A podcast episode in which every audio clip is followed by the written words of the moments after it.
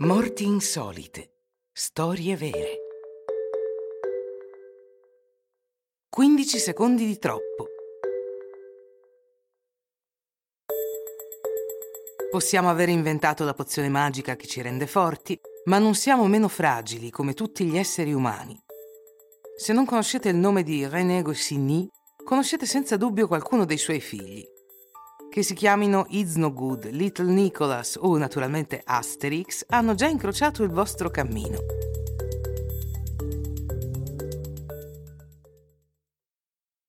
All'età di 51 anni, lo scrittore di fumetti è all'apice della sua fama.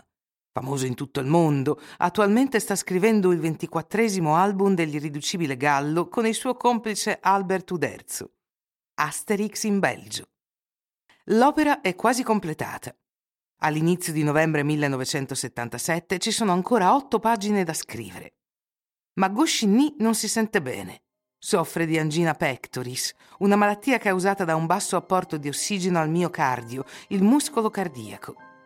Il suo medico gli ha prescritto un test da sforzo, un controllo di routine necessario, perché sa che il suo paziente non ha uno stile di vita sano. È un gran lavoratore, stressato e sedentario, che fuma anche 30 sigarette al giorno.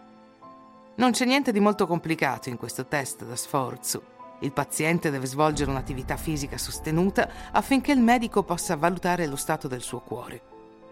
Accompagnato da sua moglie, Guscinny va nello studio del suo cardiologo. Come si fa per questo tipo di test? Inizia una sessione sulla ciclette con il petto coperto di elettrodi.